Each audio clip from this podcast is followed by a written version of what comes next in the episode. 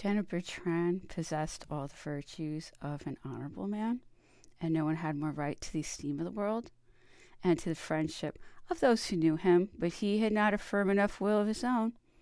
All the good that he did belongs entirely to himself. Everything that may be blamed in his acting as a diplomatist was a result of extraneous influence, which it was not in his nature to be able to resist. I must mention, however, the wish entertained by Admiral Sir George Cockburn to continue on shore the relations which had been necessary formed during the long voyage from Start Bay to St. Helena shortly after his establishment in the castle a tolerably large house close to the ramparts of the citadel, which had served as habitation for the governor of the island before the construction of a Plantation House.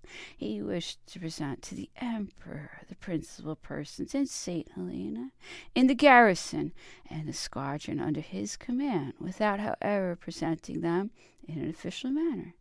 And he thought the best plan would be to give a very large dinner party and to invite the Emperor to honor it with his presence. He went to the Briars, therefore, for an hour when he knew that the Emperor would be taking his customary walk in the evening, and begged him to do him the honor of dining with him at the castle.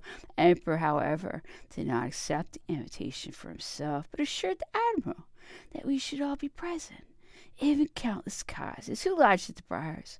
Fortnight after, Sir George Cockburn gave a grand ball, to which the Emperor also refused to go, although he sent us all to the party. The officers of the 53rd Regiment had hopes of being more successful. They dispatched the Colonel, Sir George Bingham, who had sailed with us on board the Northumberland with the Major of the regiment and two officers who had undertaken the direction of the ball. The emperor received them with great condescension, conversed a long time with them, expressed to them the pleasure which he always felt when amongst old soldiers, as they were, but refused their invitation. He sent us there, however, as on the former occasion. It was the last time such a temptation occurred.